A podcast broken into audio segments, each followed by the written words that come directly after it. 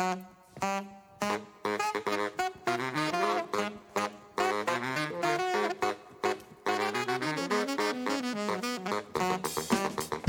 Callie Crossley, and this is Under the Radar with Callie Crossley.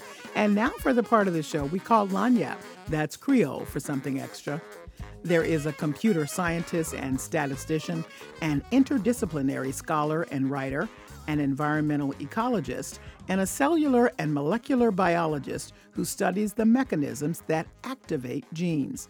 That's the work of Associate Professor at Harvard University, Jason Buenrostro, one of four local MacArthur Genius Fellows named this year. The award is an acknowledgement of the Fellows' demonstrated talent in their disciplines and their current and future stature as leaders in their fields. Professor Buenrostro joins me now as a part of our series highlighting local fellows, The Genius Next Door. Welcome to Under the Radar. Thank you. I'm glad to be here.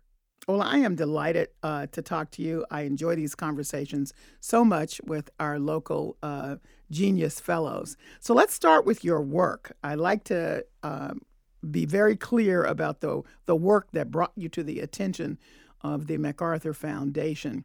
You're investigating the mechanisms that regulate gene expression. Exactly what does that mean? Yeah, that, you know, as we know, our bodies are full of different um, cell types, types of cells that empower our organs and tissues to do all the things they do. If you consider your your skin, for example, there's muscles and neurons and sweat glands and hair cells and so on and so forth. So one of the things that we really think about in our in our work is trying to understand how those different types of cells are the same or different. And of course, what makes them unique um, is their expression of different genes, genes that exist in our genomes that imbue those cells with certain functions. So on the major focus and emphasis of our work is really trying to understand how cells in our various um, tissues uh, activate different genes and therefore um, have unique properties that empower empower those tissues. So as I understand it, the, the genomes are huge and there can be huge differences.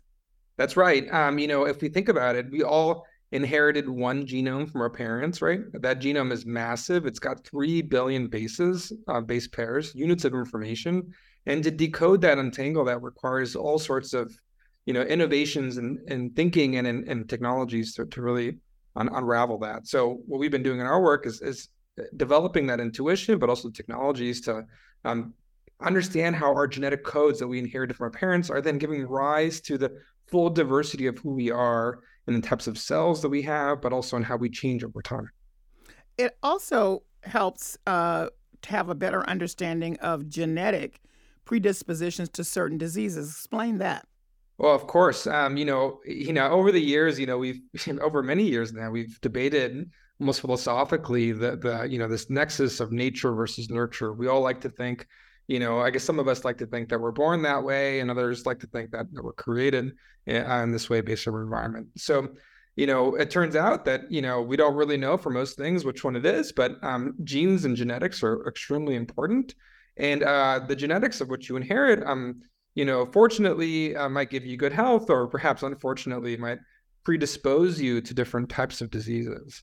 Um, you know, and the the challenge is that because we have so many you know bases of our genomes, it's actually incredibly difficult to unravel causally, functionally, which one of those changes in you or me is actually predisposing one of us to a disease. So um, our research really hopes to tackle that um, head on. So, what about this work makes you happy and fulfilled? Oh, wow, that's a big question. well, you know, um, my my path has, you know, I think we all have our own journeys in life, and, and mine you know, from a young age, I was so sure I wanted to become a medical doctor. And, uh, you know, I even uh, spent a lot of time volunteering in hospitals and as a young age. But one thing that really captured me was that actually, when it came to, you know, how I contributed to the world, I got most excited about engineering. But I could never get rid of this idea that I, I wanted to help people um, and, and, help them through through ailments that they might have. So um, one of the coolest things about my work nowadays is that we combine tool building engineering with with uh, medical research and medical practice, right? And we really try to think about um, kind of what are needs in the community. So I just love the idea that I get to, you know, scratch my own, you know, kind of interests in in um, and inventing new technologies while also uh, feel fulfilled that I, that some of the work we do um, might eventually help people well, um, you won't do the humble brag, so I'll do it for you. You created something called ATAC SEQ. I can't pronounce the whole thing, which is a technology, as you've been describing, that identifies where chromatin, that's a complex of DNA and proteins that package genetic material into compact structures, um, works. So tell me why, how you came to put that engineering interest together to build this piece and what it does that uh, makes the work that you do overall better for not just you but other scientists?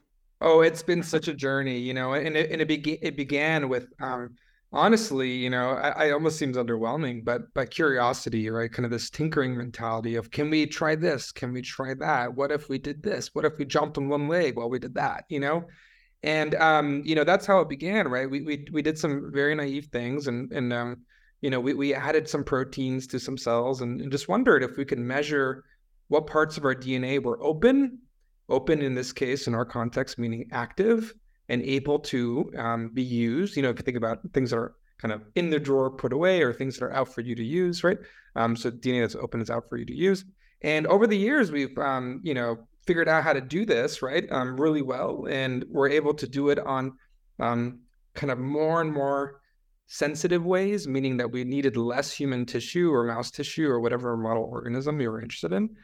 Um, and until we got to the point where we can actually do this on a single one cell of our body, right? It required technical optimizations and, and innovations in the instruments we use to do that. And now we have such a cool thing that we have in our toolkit, right? We can actually take a human tissue, like I like to use skin because you know there's so many things happening there.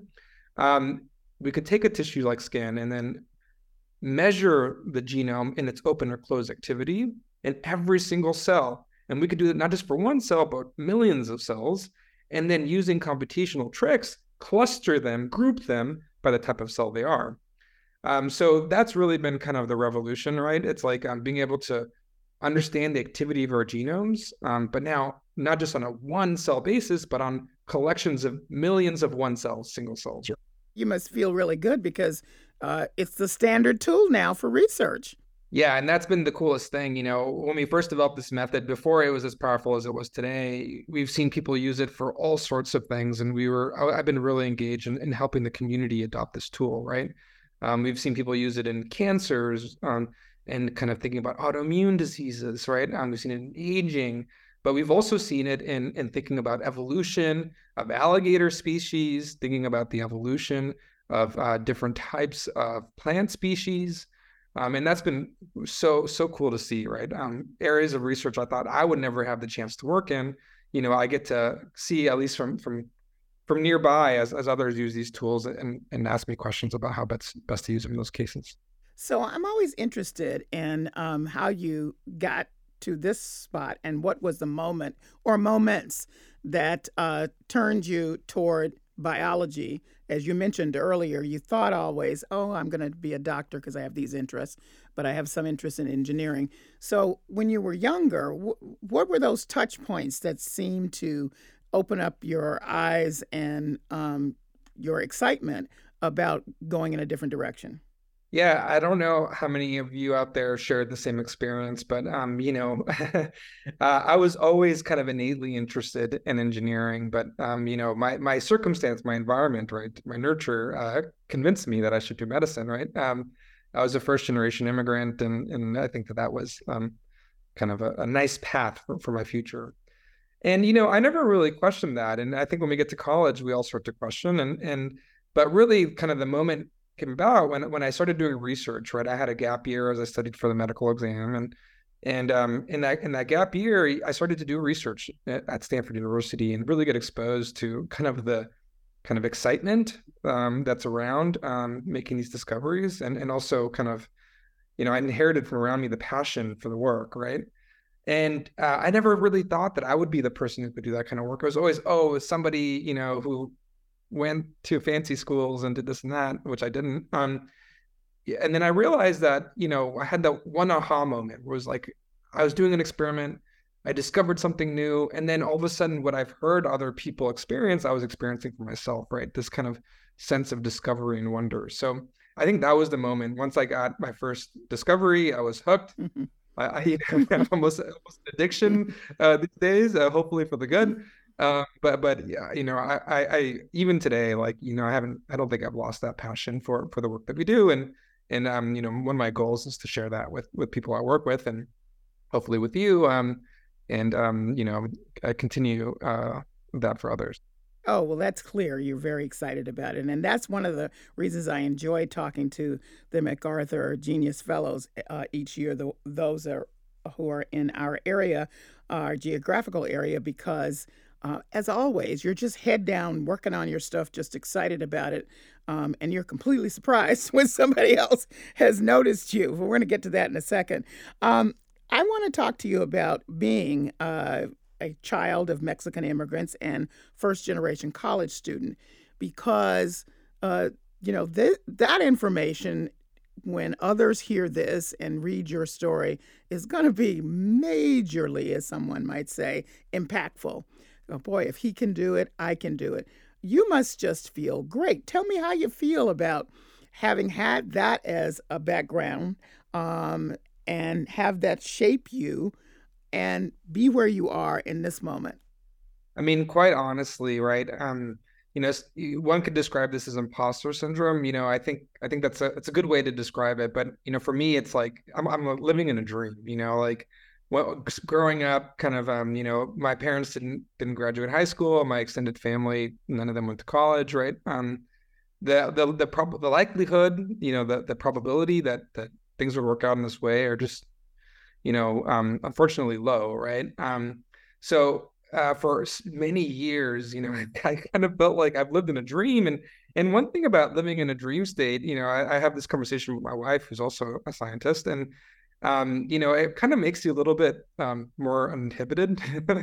uh, not in the things you say, of course, but in the way in the way you conduct science and research. So, you know, I like to think that that what was once, you know, a challenge for me to to you know, kind of move through the academic system to sit down at a desk and to listen to somebody go on and on about uh, about something in a classroom, right?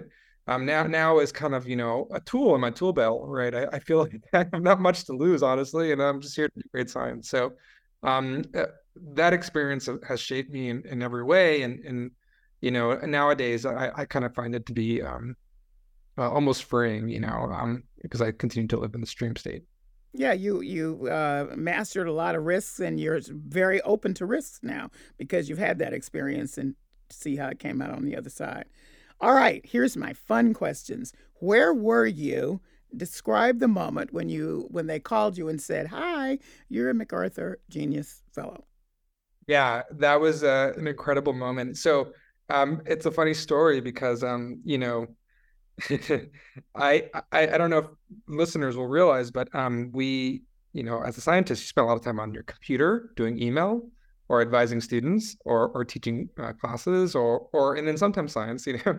And in that process, you know, I, I, had a really busy day, and I, I, was getting these phone calls one after the other, um, and I just ignored them. I thought they were spam, and I think a lot of us do. So um, and so finally, I get this frantic email um, being like, oh, we need your urgent consultation, right? And this is so important. So finally, I pick up the phone on the probably seventh call, and and um, I was a little annoyed. And they're like, hey, guess what? Um, we don't need your consultation. We actually are here to tell you you, you received the MacArthur um, Award. I had obviously heard of it, and and you know, honestly, I almost fell over. I, it, it was it was just an I just didn't imagine that something like that um, you know, as I kind of just described before, you know, especially as, an, as a first generation immigrant, could ever happen to me. So um, I held it together. I cried after the call was over. Um, but then, um, you know, I was so excited to my wife. And then they told me I couldn't tell anybody else. So I had to hold it as a secret for so long. Um, and that was a difficult experience. But oh my God, uh, yeah. It was a lot of emotions, a lot of emotions.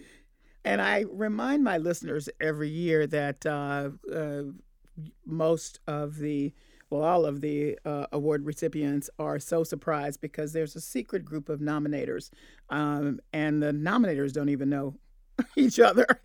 so, so it's very, very secret on many levels. And then um, MacArthur Foundation uh, makes its uh, selection, and so then they call, and then they make you be quiet until they announce it. All of that. So it really is surprising on every level, and just amazing um, in the way that they they um, put you out there once once they've announced it. It's it's pretty special. Yeah, it's been a it's been a really special experience, and you know one of the things I say is like, um, you know, one of the most cool things about having won this award is that how many people who've you know were special to me at some point in my life have reached out, congratulated me, um, and, and just reconnected, and and you know uh, my high school teacher uh, my old friend from college, and even my ex girlfriend sent me a text message. um, and I thought that was a kind of a fun moment, um, though though I didn't respond to that text message. well, I would too, Professor, because that's eight hundred thousand dollars. if I were the old girlfriend. Um, so speaking of that, um, what plans do you have? And or are you just still mulling over what direction you'd like to go into with using this? And by the way again this is $800000 you can use in any way you like. You can do it for your work. You can do it for your personal life. It's entirely up to you because the macarthur foundation grant is to support you uh, and and folks like yourself, the fellows who've won, in any way that will allow you to be freer to just think bigger thoughts. Yeah, I, I, I think it's an amazing opportunity, and and you know, I'll I'll take a moment to mention that, um, you know, the other thing that the that the award has provided is a platform, of course, to to you know discuss my work with you and to kind of amplify um, the work in general, um, not just for myself, but for the research community that I represent. Right. Um, so I'm excited to do that, and, and of course, there's the monetary piece. Um, honestly, we haven't really figured it out yet. I, the more I think about it, the more I feel like I have to do something that really honors the the the kind of um, special opportunity I have here. But the the first thing I will do, I will say, is that we were actually struggling to to keep up with the childcare costs um, in the Boston area, and and I have two kids at home. The youngest one is is um seven months, and my oldest is three, and you know, I, I think um, honestly, you know, I'm sure many many feel the same way, but um, getting help, um, having a little bit of extra income to you know, support uh, childcare and, and to provide, um, you know, kind of a good environment for for our kids um, is, is always a good a welcome thing. So um, that's certainly the kind of the first relief valve, and then you know, we'll maybe we'll think about you know, planning for college even now. Um, but yeah, after that, I'll have to think a bit more about um, what we do. Um, so you told uh, one of my producers that you were feeling as though you had to prove you were worthy of having won it. Um, talk a little bit about that. What do you, what do you mean by that? Yeah, so the MacArthur is one of these unique things where they tend to, um, you know, uh, give it to people earlier in their careers. And, and for any listener, I'm, I'm 35, so I, I think I still have time um, to do something um, for the world. And um, and you know, the expectations are pretty big, right? You kind of feel the weight, right? You know, hey, this is great. You've done amazing work. You're going to win this award, but now, you know, we expect you to do something um, um, here to, that continues to kind of, you know, make an impact, right? So, I've I've been talking to other MacArthur fellows and kind of thinking about this myself, but you know, really, I think that this empowers me to think more ambitiously about um, the research we're doing, and and really what I'm hoping to do in the next um, few years is to um, you know th- not just think about what we can do but what we should be doing as a field and, and how do we really accelerate this so, so that it feels that there's an impact on, on on the public right? So there's actually kind of a realization of these tools technologies understanding for medicines and for diagnostics right?